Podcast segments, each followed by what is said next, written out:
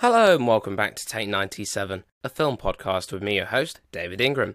Today I'm going to be doing a film review for you of a 2015 film directed by Brian Helgeland, and that is the film Legend. Now, if any of you are unfamiliar with this film, don't worry, I'll give you a quick rundown of it. It stars Tom Hardy in a dual role as both the Kray twins, so that's Ronnie and Reggie Kray, the infamous gangsters of 1950s and 1960s London anyone who knows their true crime and is into that sort of thing from period based aspects, you will know who the Kray twins are. But this film follows the rise and fall of the Krays. It's actually based on a book called The Profession of Violence The Rise and Fall of the Kray Twins. Uh, that's written by John Pearson. And this film, Legend, it's directed by Brian Helgeland, like I said. He is associated mostly with screenplays. He has done some directing and producing work, but he is associated more closely with screenplays such as the screenplay for LA Confidential, the 1997 Curtis Hanson film, and Mystic River, a Clint Eastwood film from 2003. And as I say, this film is a something I've wanted to talk about for a while, to be honest, because it's something of a, a film that I think is an underappreciated gem. Lots of people on the internet will know this film for the scene in which we get Tom Hardy as Ronnie Kray going, is this it meant to be a shootout and various profanities on that side, which I'm not going to go into. I'll let you watch the film. But it's a little standoff between the Kray twins and an opposing set of gangsters. And people will know that scene for Ronnie having a bit of a meltdown and getting a bit upset that it wasn't a proper shootout. It was, and you see the, these gangsters come up with rolling pins. And he goes, What's that, a rolling pin? You're going to make me a cake? You're going to bake me a cake? And um, it's just, it was a really funny scene. In an intense moment, that is probably one of my highlights, I'll say straight up right now, is the unexpected humour of Tom Hardy as Ronnie Kray, the slightly more loose cannon side of the Kray twins, whereas Reggie was the more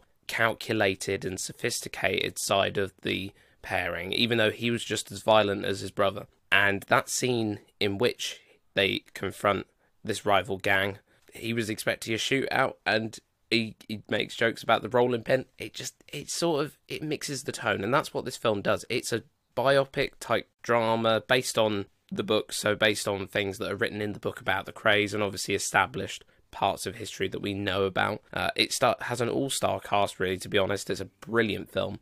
Then you have this brilliant supporting cast. We have David Thewlis, brilliant, lots of really good big name British actors in this as well. Emily Browning, who people might not know as much, but she plays a more crucial character to the story. She plays the character of Frances Shea, who is Reggie's wife. Uh, so when she's, I think she's about 16 when Reggie meets her. She's quite young. They get married, and the film is told through her perspective, then, shall we say.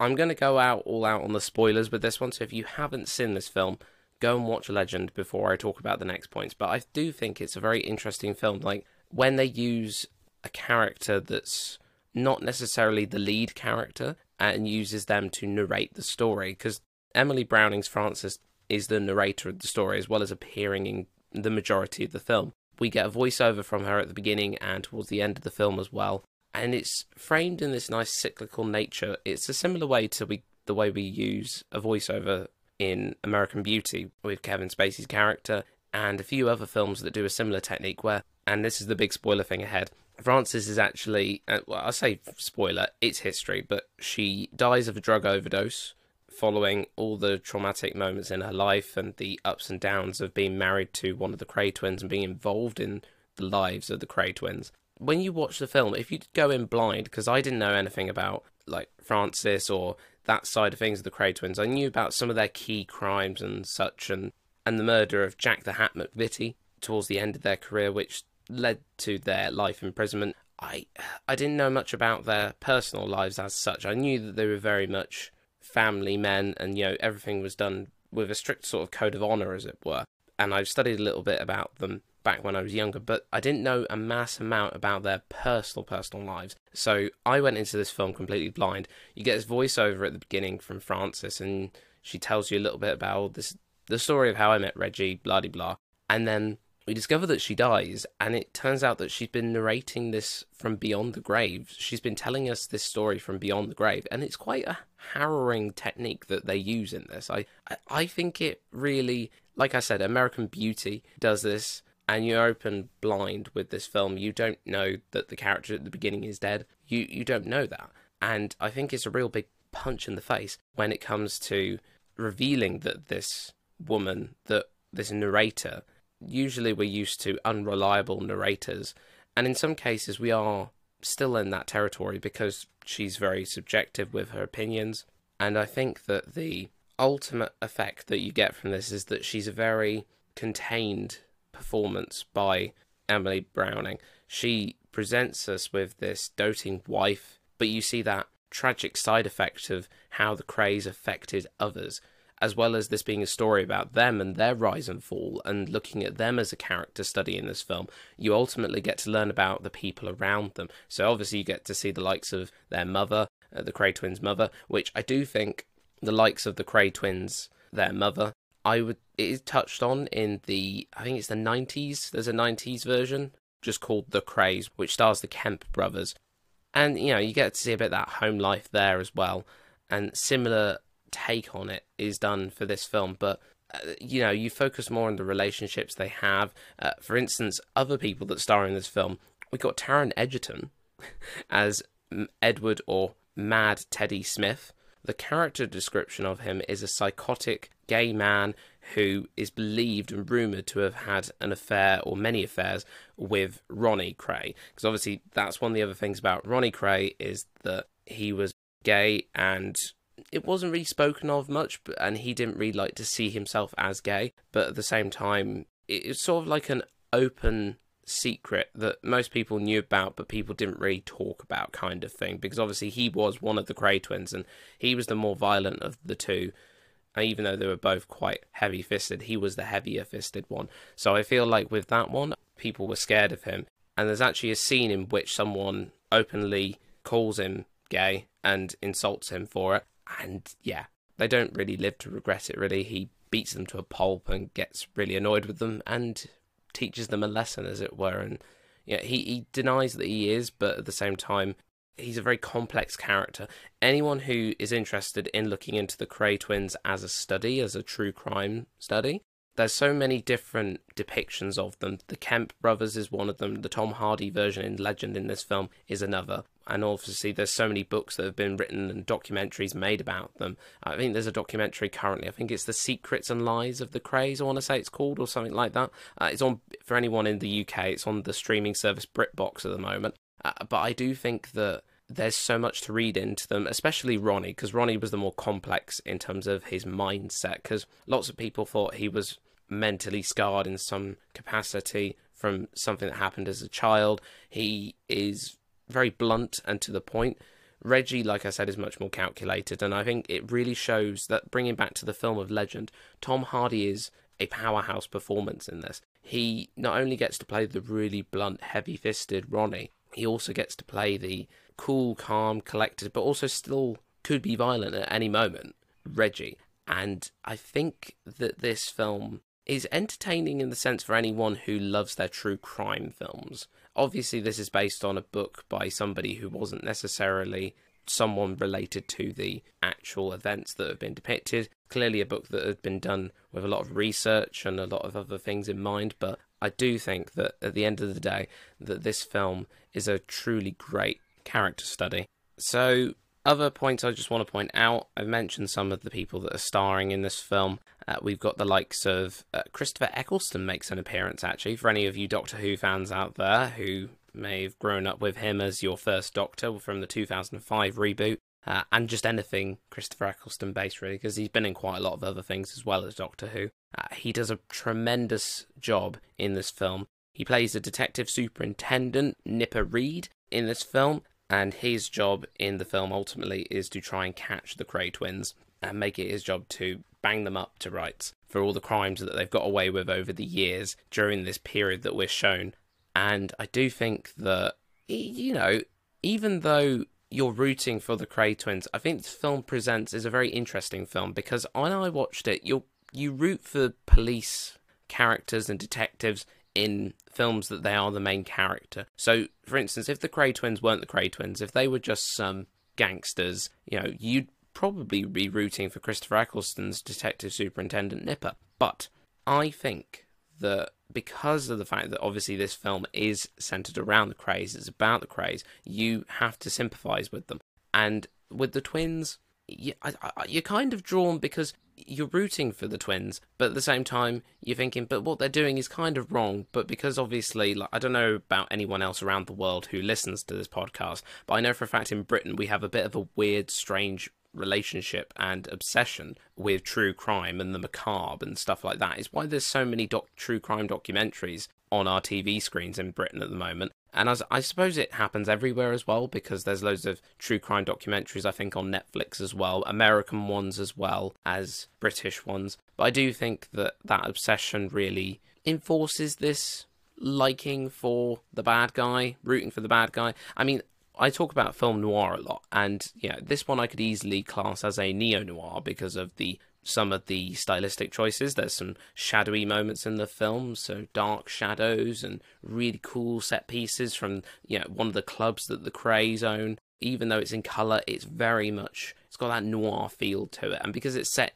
in the 50s and the 60s, you get that aesthetic that you would get from a classic film noir just in color with a modern cinema sense to it. But at the same time, I discuss, like I said, discussing film noir in a lot of times. Uh, particularly, I've been rewatching a lot of the Columbia noir ones, which, by the way, not a paid product placement or anything like that. But anyone who's into collecting Blu-rays and such, I would highly recommend the Columbia Noir collections that have been released by Indicator, the Powerhouse series team. Uh, they have got so Columbia Noir volumes one to three at the moment. I hope they do some more because they're really cool, and they go through the back catalogue of Columbia Pictures' noir titles. And a lot of the ones I've been watching recently, they follow the bad guy, as it were, and you are rooting for him. Like, for instance, I watched a film the other day. It's the 1959 film The City of Fear. Now, just a quick context for this this film it follows a escaped prisoner he thinks he's nicked a load of drugs a canister of drugs of cocaine i think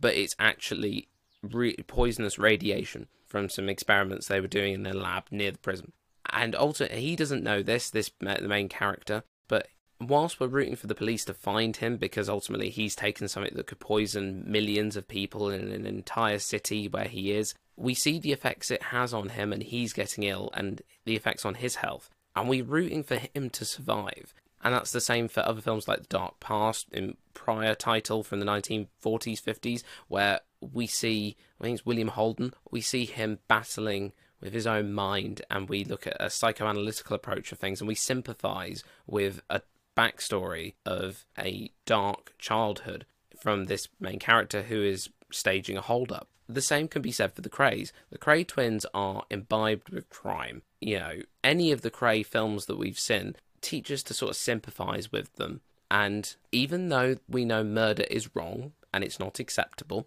we get this sense of, but they're still human and they are people. And we get to know their characteristics. And there are some characteristics which are a little less psychopathic or crime related that we actually quite like in them. And it's a little bit of a guilty pleasure, really, as it were, for anyone who likes crime drama and any topics relating to that. Because if you ask the average person on the street these days, do you find true crime documentaries interesting or true crime dramas interesting? They nine times out of ten they probably will say yes. And it's not because they themselves want to become gangsters or psychopathic murderers or serial killers or anything like that. It's all because it's just interesting to know what's going on in the mind of someone to make them do such a terrible thing. And like I said before, us as humans, uh, at least I know a lot of people in Britain are as well, are particularly intrigued by these kinds of characters. We have the acid bath murderer, the Kray twins, the Jack the Ripper stories as well. The list goes on and on. And then th- that's just in Britain. There's loads more in the world that we could be intrigued by and look into. And I think with Legend, it really does set a precedence for an ultimate dramatization. and I think uh, going back to the filmmaking side of this thing, the director, Brian Helgeland, he is mostly known for doing some cool neo noir screenplays, and he brings that flavour of the violence and the action and the intensity from the likes of LA Confidential. He brings that talent that he has from the page, from the written word, and puts it on the screen and directs it himself. And I think ultimately, I think, you know, that style has really seeped through because Legend, the Kray twins are traditionally British crime gangsters. But the thing that Brian Helgeland does is he brings this flavour of American pulp fiction into the mix. Even though this is based on true events, and you know, obviously we don't know the full extent of everything, it's got a lot of creative licensing here and there. But I think particularly the moments where we get to see the Kray twins, Ronnie and Reggie, really sink their teeth into what they do best as gangsters.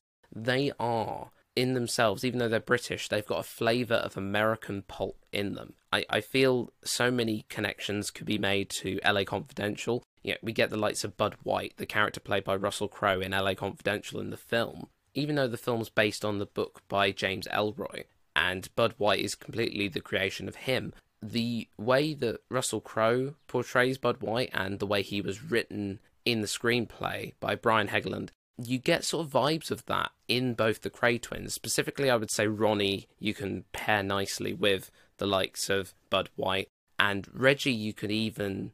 He's kind of got that suave, sophisticated nature, but he's still got that keen pulp violence in him. So you could really pair him up with the likes of Jack Vincennes, played by Kevin Spacey, who's a cool, calm, collected, easy breezy cop, but at the same time, you know that when the time comes, he can pack the punches and ultimately, I think to say that Brian Helgeland's experience in writing these two neo noirs, LA Confidential, Mystic River, didn't influence his style in directing this film, it would be a lie to say that there was no inspiration there. Ultimately, that I think I wanted to review this film because whilst I do love it, I do have a few issues with it, and I think it's because you look at the different depictions of the Krays. So you look at the Kemp brothers depiction, while it's very gritty, it's very dark, and because it's the 90s, I think it was made in, you get a lot of very harsh graphic images. You get that in this film. It's a very violent film. You know, it's rated 18 for a reason, mainly because of the swearing.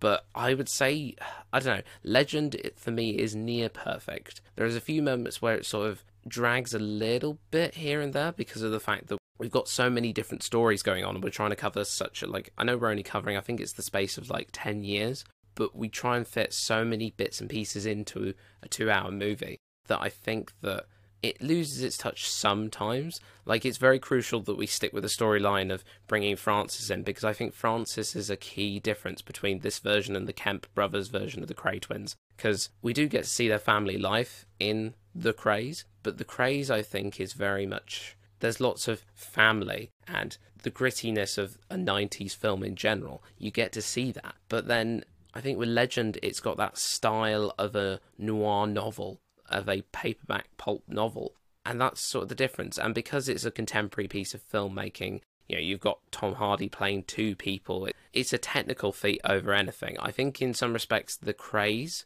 with Martin Kemp and his brother Gary Kemp, I do think that that one gives you more of an authentic performance because they're two individual people going off of each other. Whereas obviously this one is one man doing the job of two people. I admit I enjoy the technical aspect of it and the fact that it looks fairly seamless and you've got these the same actor playing two different men.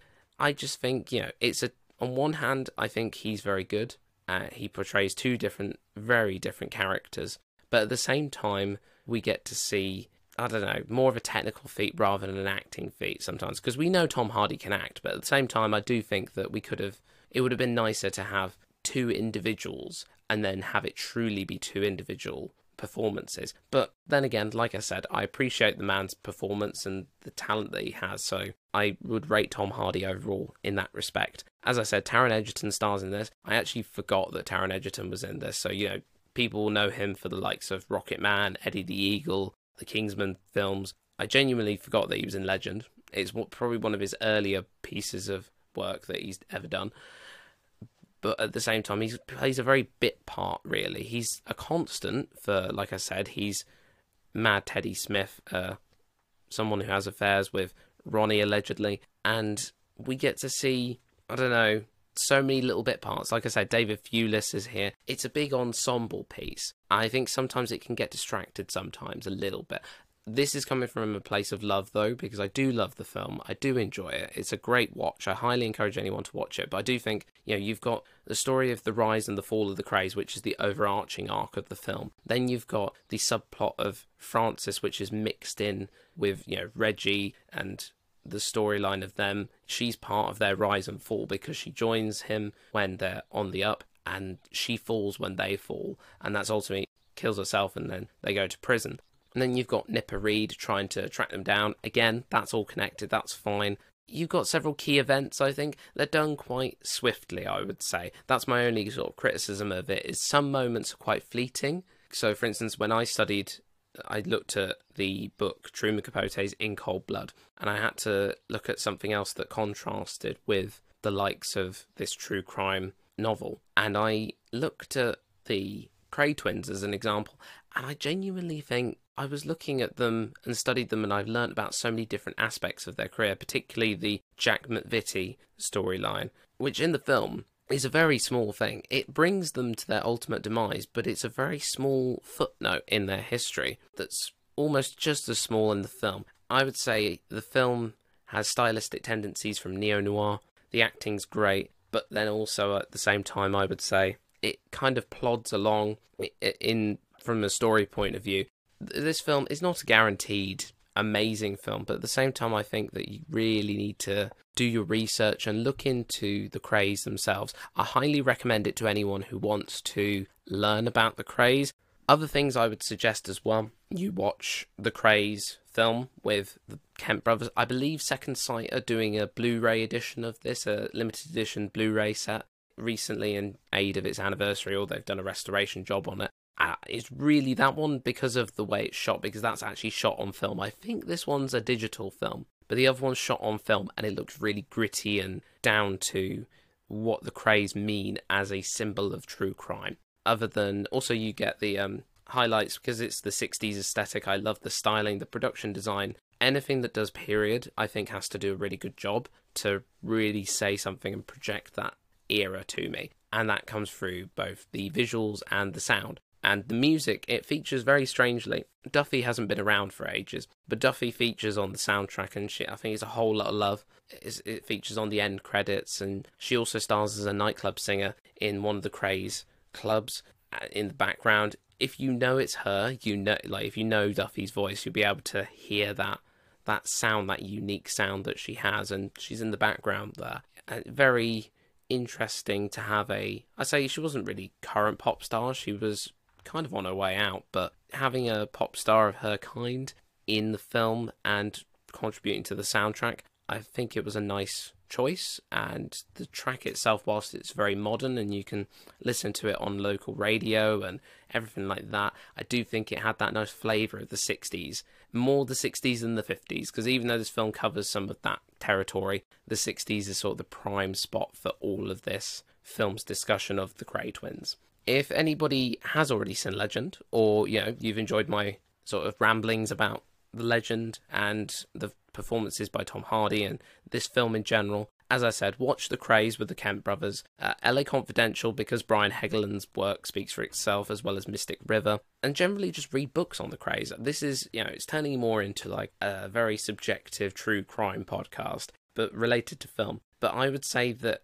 if you're interested in true crime documentaries and you love this sort of thing, Legend is definitely one for you. I recommend watching documentaries that support this text as well as other film interpretations of the events and just reading books, really. Reading books on the Krays. Like I said, there's so many different versions and interpretations of the events based on other people's own personal research. But this film kind of brings a stylish sensibility to them. And it, you know, you see the 60s, set, 50s, 60s setting, and we get to enjoy every moment with Tom Hardy in a dual role. And ultimately, that's what sells it for me: is Tom Hardy as the Kray twins. That's one of the things that it's sold as: Tom Hardy as Ronnie and Reggie, and being the operative word.